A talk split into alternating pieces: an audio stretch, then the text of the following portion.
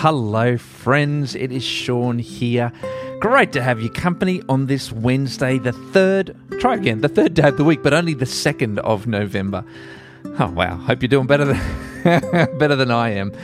Now, if you listen together with your families this morning, there might be some temptation for a mum or a dad to just press stop after the very first sentence of this Bible reading. Kids, do not let that happen because after that, you'll get your re- revenge is probably a little bit hard.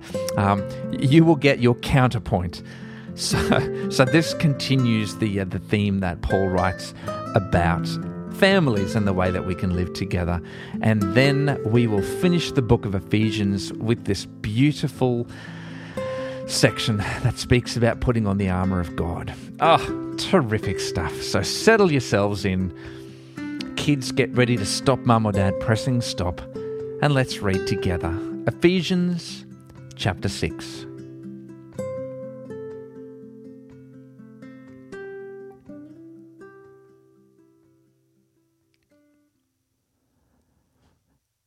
Children, obey your parents in the Lord, for this is right. Honor your father and mother, which is the first commandment with a promise, so that it may go well with you, and that you may enjoy long life on the earth. Fathers, do not exasperate your children. Instead, bring them up in the training and instruction of the Lord. Slaves, Obey your earthly masters with respect and fear and with sincerity of heart, just as you would obey Christ. Obey them not only to win their favor when their eye is on you, but as slaves of Christ, doing the will of God from your heart. Serve wholeheartedly, as if you were serving the Lord, not people, because you know that the Lord will reward each one for whatever good they do whether they are slave or free. And masters, treat your slaves in the same way.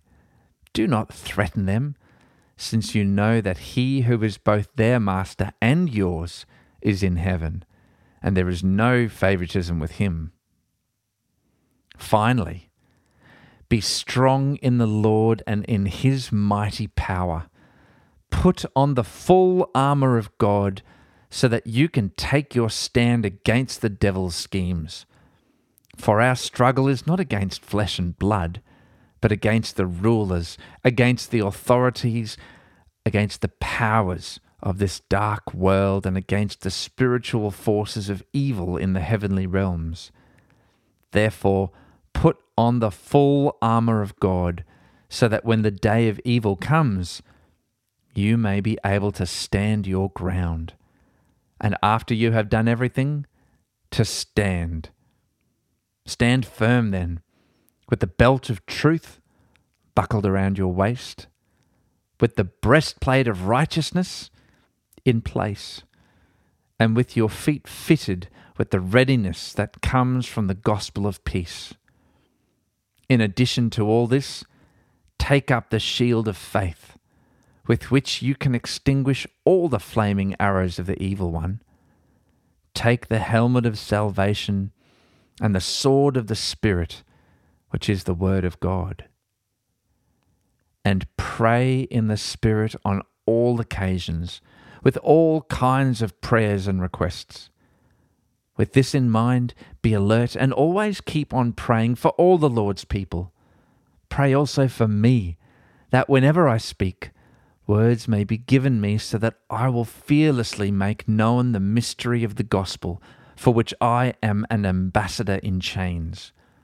Pray that I may declare it fearlessly as I should. Tychicus, the dear brother and faithful servant in the Lord, will tell you everything, so that you also may know how I am and what I am doing. I am sending him to you for this very purpose that you may know how we are, and that he may encourage you. Peace to the brothers and sisters, and love with faith from God the Father and the Lord Jesus Christ. Grace to all who love our Lord Jesus Christ with an undying love.